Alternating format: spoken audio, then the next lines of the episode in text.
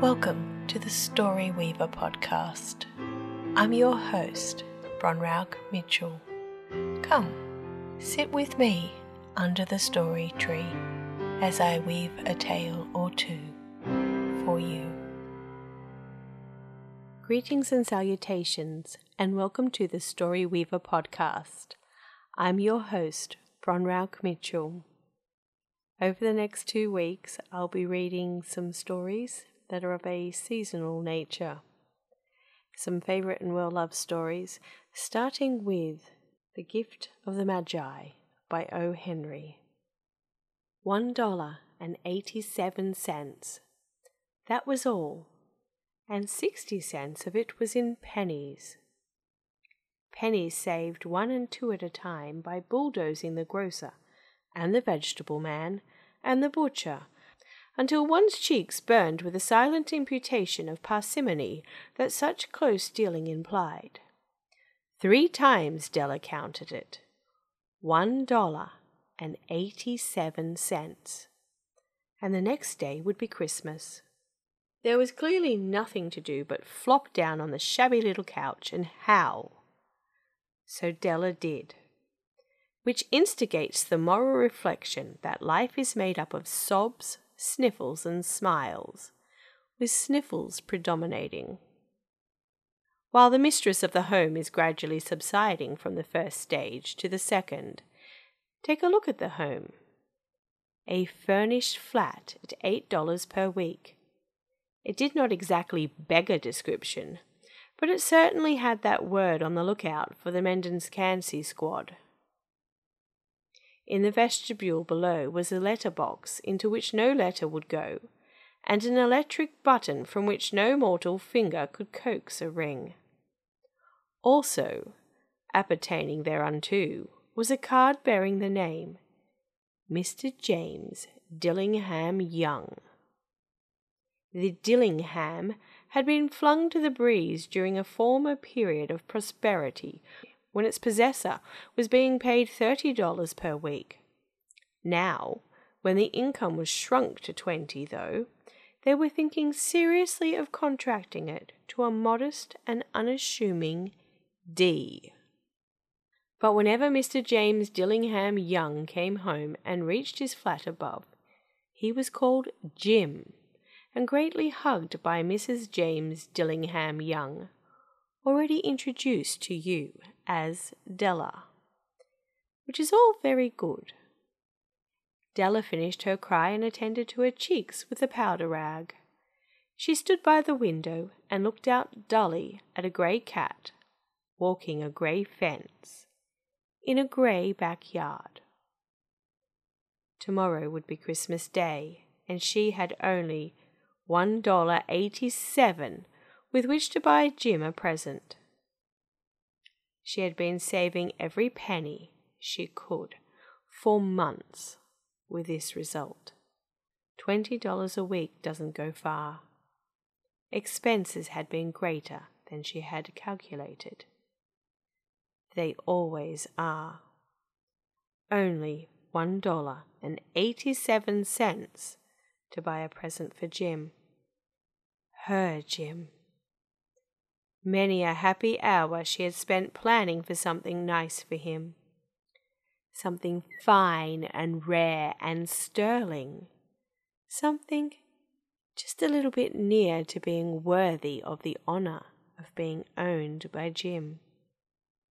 There was a pier glass between the windows of the room. Perhaps you have seen a pier glass in an eight dollar flat. A very thin, and very agile person may, by observing his reflection in a rapid sequence of longitudinal strips, obtain a fairly accurate conception of his looks. Della, being slender, had mastered the art. Suddenly she whirled from the window and stood before the glass. Her eyes were shining brilliantly, but her face had lost its colour within twenty seconds. Rapidly she pulled down her hair and let it fall to its full length. Now, there were two possessions of the James Dillingham Youngs in which they both took a mighty pride. One was Jim's gold watch that had been his father's and his grandfather's. The other was Della's hair. Had the Queen of Sheba lived in the flat across the air shaft, Della would have let her hair hang out the window some day to dry, just to depreciate her Majesty's jewels and gifts. Had King Solomon been the janitor, with all his treasures piled up in the basement, Jim would have pulled out his watch every time he passed, just to see him pluck at his beard from envy. So now Della's beautiful hair fell about her rippling and shining like a cascade of brown waters. It reached below her knee and made itself almost a garment for her. And then she did it up again nervously and quickly. Once she faltered for a minute and stood there while a tear or two splashed on the worn red carpet. On went her old brown jacket. On went her old brown hat. With a whirl of skirts and with a brilliant sparkle still in her eyes, she fluttered out the door and down the stairs to the street. Where she stopped, the sign read, Madame Sofronie, hair goods of all kinds. One flight up Della ran and collected herself, panting. Madame, large, too white, chilly, hardly looked the Sofronie. Will you buy my hair? asked Della. I buy hair, said Madame. Take your hat off and let's have a sight at the looks of it. Down rippled the brown cascade. Twenty dollars, said Madame, lifting the mass with a practised hand. Give it to me quick, said Della. Oh, and the next two hours trip by on rosy wings. Forget the hashed metaphor. She was ransacking the stores for Jim's present. She found it at last. It surely had been made for Jim and no one else. There was no other like it in any of the stores, and she had turned all of them inside out. It was a platinum fob chain, simple and chaste in design, properly proclaiming its value by substance alone, and not by meretricious ornamentation as all good things should do. It was even worthy of the watch. As soon as she saw it, she knew that it must be Jim's. It was like him quietness and value. The description applied to both. Twenty one dollars they took from her for it, and she hurried home with the eighty seven cents. With that chain on his watch, Jim might be properly anxious about the time in any company. Grand as the watch was, he sometimes looked at it on the sly, on account of the old leather strap that he used in place of a chain. When Della reached home, her intoxication gave way a little to prudence and reason.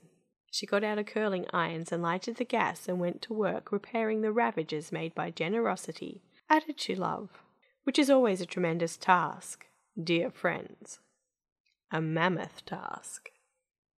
Within forty minutes her head was covered with tiny close lying curls that made her look wonderfully like a truant schoolboy.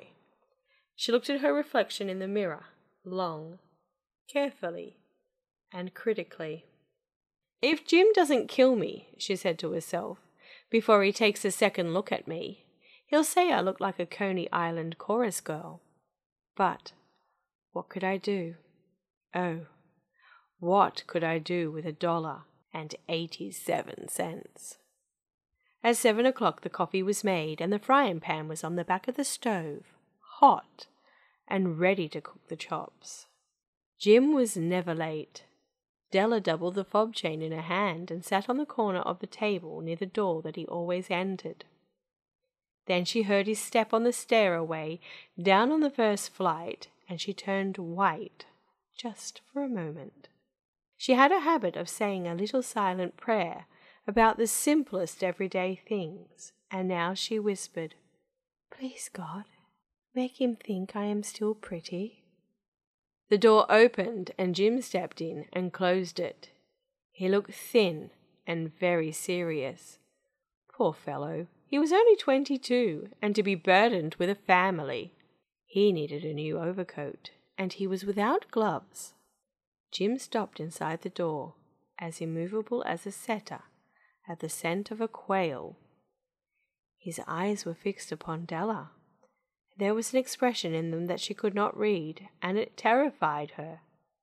It was not anger, nor surprise, nor disapproval, nor horror, nor any of the sentiments that she had been prepared for. He simply stared at her fixedly, with a peculiar expression on his face. Della wriggled off the table and went for him. Jim, darling, she cried, don't look at me that way. I had my hair cut off and sold because I couldn't have lived through a Christmas without giving you a present. It'll grow out again. You won't mind, will you? I. I just had to do it. My hair grows awfully fast. Say Merry Christmas, Jim, and let's be happy. You don't know what a nice, what a beautiful, nice gift I've got for you. You've cut off your hair? asked Jim, laboriously, as if he had not arrived at that patent fact yet, even after the hardest mental labour. Cut it off and sold it, said Della. Don't you like me just as well, anyhow? I'm me, without my hair, ain't I? Jim looked about the room curiously. You say your hair is gone? he said, with an air almost of idiocy. you needn't look for it, said Della. It's sold, I tell you. Sold. And gone, too. It's Christmas Eve, boy. Be good to me, for it went for you. Maybe the hairs of my head were numbered, she went on with sudden serious sweetness. But nobody could ever count my love for you. Shall I put the chops on, Jim? Out of his trance, Jim seemed quickly to wake. He enfolded his Della. For ten seconds, let us regard with discreet scrutiny more inconsequential objects in the other direction. Eight dollars a week or a million a year. What is the difference? A mathematician or a wit would give you the wrong answer. The Magi brought valuable gifts but that was not among them. This dark assertion will be illuminated later on. Jim drew a package from his overcoat pocket and threw it upon the table. Don't make any mistake, Dell, he said, about me. I don't think there's anything in the way of a haircut or a shave or a shampoo that could make me like my girl any less. But if you'll unwrap that package, you may see why you had me going a while at first. White fingers and nimble tore at the string and paper, and then an ecstatic scream of joy. And then, alas, a quick feminine change to hysterical tears and wails, necessitating the immediate employment of all the comforting powers of the Lord of the Flat. For there lay the combs, the set of combs, side and back, that Della had worshipped long in a Broadway window. Beautiful combs, pure tortoise shell, with jeweled rims, just the shade to wear in the beautiful, vanished hair. They were expensive combs, she knew, and her heart had simply craved and yearned over them without the least hope of possession. And now they were hers but the tresses that should have adorned the coveted adornments were gone. But she hugged them to her bosom, and at length she was able to look up with dim eyes and a smile and say, My hair grows so fast, Jim. And then Della leaped up like a little singed cat and cried, Oh! Oh! Jim had not yet seen his beautiful present. She held it out to him eagerly upon her open palm. The dull precious metal seemed to flash with a reflection of a bright and ardent spirit. Isn't it a dandy, Jim? I hunted all over town to find it. You'll have to look at the time a hundred times a day now. Give me your watch. I want to see how it looks on. Instead of obeying, Jim tumbled down on the couch and put his hands under the back of his head and smiled. Dell, said he, Let's put our Christmas presents away and keep 'em a while. They're too nice to use just at present. I sold the watch to get the money to buy your combs. And now, suppose you put the chops on. The Magi, as you know, were wise men, wonderfully wise men, who brought gifts to the babe in the manger. They invented the art of giving Christmas presents. Being wise, their gifts were no doubt wise ones, possibly bearing the privilege of exchange in case of duplication. And here I have lamely related to you the uneventful chronicle of two foolish children in a flat, who most unwisely sacrificed for each other the greatest treasures of their house. But in a last word to the wise of these days, let it be said that of all who gave gifts, these two were the wisest. Of all who give and receive gifts, such as they are wisest. Everywhere they are wisest. They are the Magi. The end. And that is all for today. I will be back on Wednesday with some seasonal poems or maybe some more seasonal stories. As always, thank you for listening. The Story Weaver podcast intro and outro were created by my editor and tech whiz, Paul Aiken, using licensed music from Stock 20. If you would like to contact me, you can send me an email to the storyweaverpodcast at gmail.com. Farewell for now, dear friends.